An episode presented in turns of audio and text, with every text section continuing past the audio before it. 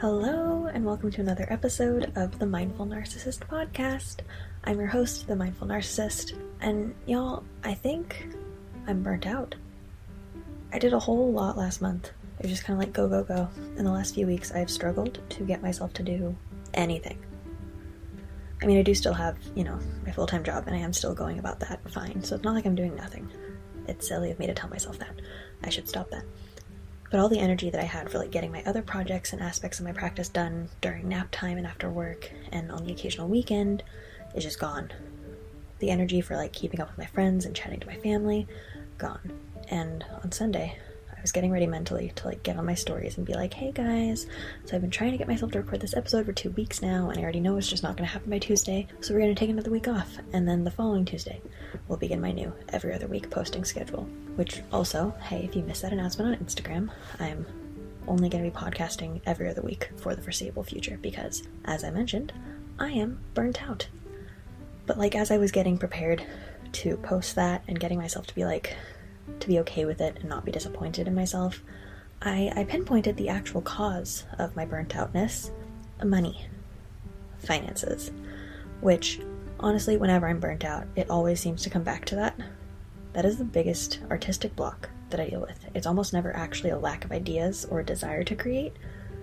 It's not a creative block, it's just an underlying stress about finances that keeps me from being able to be creative. And then I was like, sure, look, why don't I just talk about that? That's what's been on my mind 24 7 for weeks now. That's what's been causing this block on recording the episode that I wanted to put out this week, which will still happen. It's some musings on labels and self diagnosing and stuff like that. But you know, why not just make the episode about the thing I can't stop thinking about to get it out of my head? And I mean, the bulk of my audience is made up of artists, so I'm pretty sure this is to be relatable. A lot of my frustrations with, like, the existence of money. So here it is let's talk about why money is um, dumb. And like, I know it's not actually, not necessarily. Like, finances don't have to be a frustrating thing. Money is a construct and only has the power that we give it, yada yada yada. But also, like, you can't live without it. Money is the root of all evil, but also of a lot of good. Everything just like revolves around it, it feels like. Because capitalism, I guess, or whatever. I've been playing the game and supporting myself since I graduated high school, and I would just really like to opt out of the whole system at this point. Hit me up if you want to go off the grid and start a commune. Not even really a commune, just like living in community, bartering, trading, taking care of each other. Let's leave the world and the internet behind. Find a way to evade taxes. There are two things that have like really brought on this crushing financial anxiety for me again recently. One, tax season, and two, insurance. I could just spend the rest of this episode ranting about how stupid taxes and insurance are in the States, but I won't. Except for just a little bit. Okay, I'll just say, I don't mind doing taxes. Or I didn't I didn't used to mind. I started doing my own taxes when I was 17. I am a strange person, so I really enjoy it, the whole the filling out of the forms and everything. But as I get older and things get more complicated, it becomes a lot less fun. For example, filing taxes as an American citizen abroad. You don't even have to pay any US taxes until you start earning like six figures or something abroad, but you still have to file every year as a condition of maintaining citizenship. And it is so ridiculously complicated. In 2019, I managed to mess up the forms so badly that they returned my taxes to me in 2020, and I had to redo them plus some extra forms.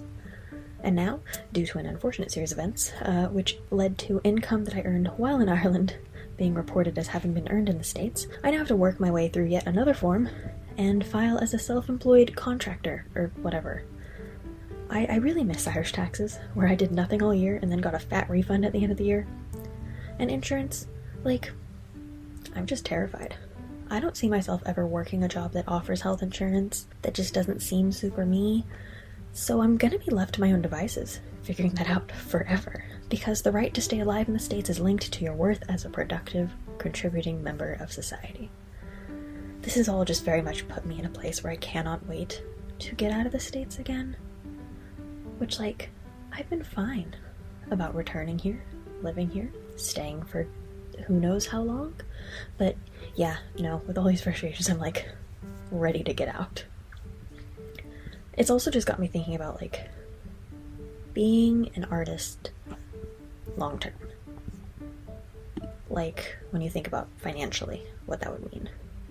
I think as an artist, we often end up really deeply internalizing the whole starving artist narrative. And it's hard to get out of that when so much of the reality of being an artist seems to confirm it. And I know so many people talk about how our reality is just like the narrative that we manifest, and a lot of the time it just feels like manifesting is for people with rich parents or rich spouses. Where I am in this space right now, having to figure out taxes as a self employed person and what owing money on taxes that way is going to mean, and also just doing taxes and looking at my cumulative income and the reality of like, wow, I make next to no money. Like, I make enough to live, but there's no like safety net. There's certainly no investing happening, no plans for retirement. One of my goals before the end of the year is actually to get a financial advisor to help me start to figure that out because I want to feel more secure about that well before I get into my 30s. And I'm really in a very fortunate place. I mean, I have I have no student loan debt, shout out to scholarships, and I have no dependents. So I just have to worry about me. But it's still discouraging to look at the state of my finances and see that I'm just barely chugging along month to month. And like, I really can't complain. I'm good. I am chugging along month to month and I'm living the life that I want to live, a life that is fulfilling, and I think that's completely worth it. But it does just like weigh on my mind that it feels like it's impossible to live this life that I want to live, a really truly fulfilling life, and also feel really financially secure in a future thinking kind of way. Like, these should not be mutually exclusive things. I feel like I'm just waiting for universal basic income. Like all of my plans for the future rely on either me fully leaving society and living in a commune or universal basic income becoming a thing. Which, like, it absolutely should be. How is it 2022 and we still have to work to ensure that our most basic needs are met? Like, how are those things not a guaranteed human right in a civilized society? Anyway, I think my frustration comes when I begin to feel limited by money. Not in my spending. I'm pretty minimalist as a consumer in terms of material things. I don't need much, I don't like having much, it stresses me out. But I don't like feeling limited in my life choices. Like when I was working at the gallery in Galway, I was limited in my ability to earn money due to the amount of time I devoted to that job, which was an unpaid voluntary position.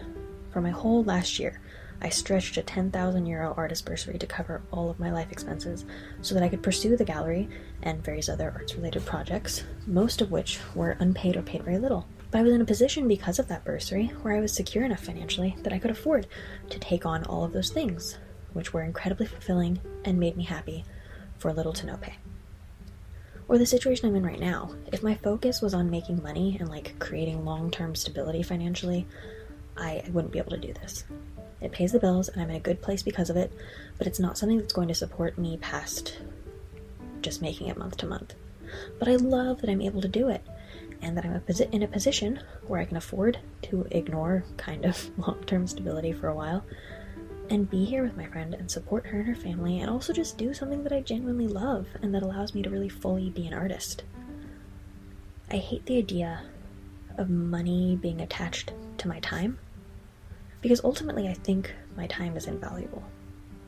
Almost every time I've been in a job where I'm paid hourly, I end up feeling so frustrated and like I'm wasting my time. Especially the last job I had when I was at the ice cream shop in Galway. There was a time when we were open during the second lockdown. I would literally be there alone for nearly eight hours, and not a single customer would come in because we were an ice cream shop and it was the middle of a lockdown.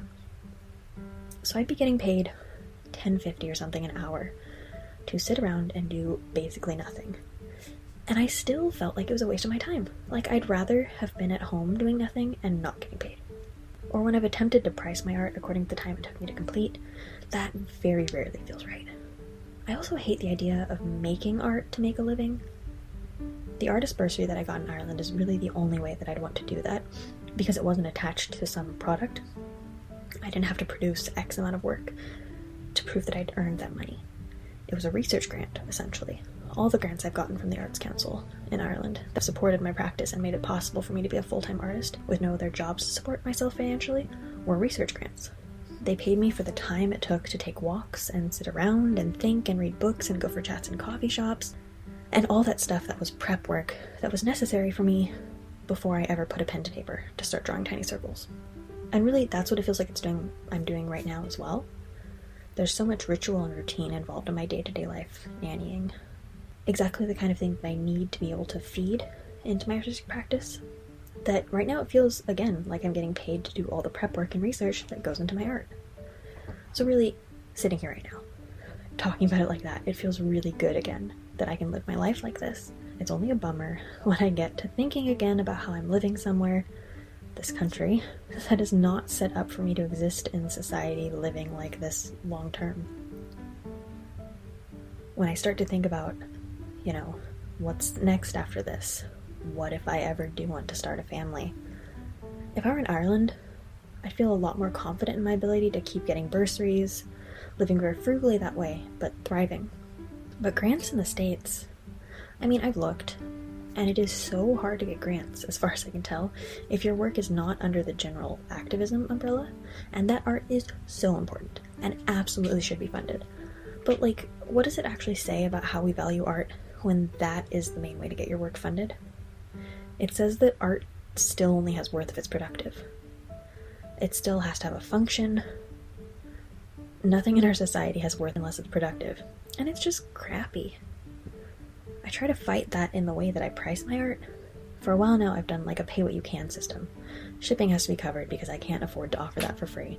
But other than that, I have a suggested price and the buyer is welcome to pay whatever they can in relation to that. More or less. So I've sold a $45 piece for 5 bucks. I've also sold a $45 piece for over a 100 bucks. The amount it sells for has nothing to do with its worth, in my eyes. Its worth comes from the fact that I made it, and that someone wants to live with it, so it's going to be existing in active dialogue.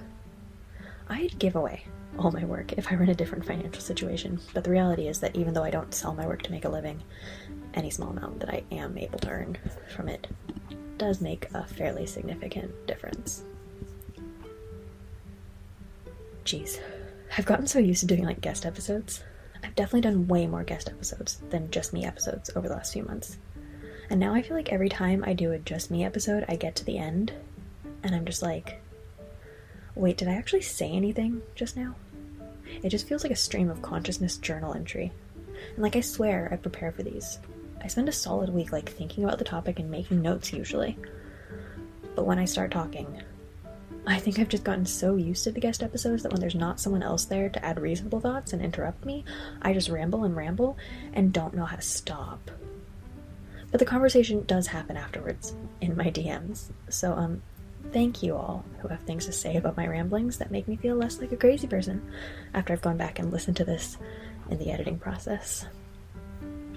Thank you all for coming along for another chat. You can sign up anytime before the end of the month if you want to get in on April's issue of the Mindful Narcissist zine. I'm continuing to explore writing and film photography right now with the zines, and I'm really happy with how they're turning out. Zine Club is €4.50 or 5 US dollars per month, and the link is patreon.com forward slash the mindful narcissist. You can follow me at Kaitlynn W for daily mindful narcissist content and reminders and announcements about the podcast. As always, like, share, review, all that good stuff, and my DMs are always open. I'll see you the week after next for another chat.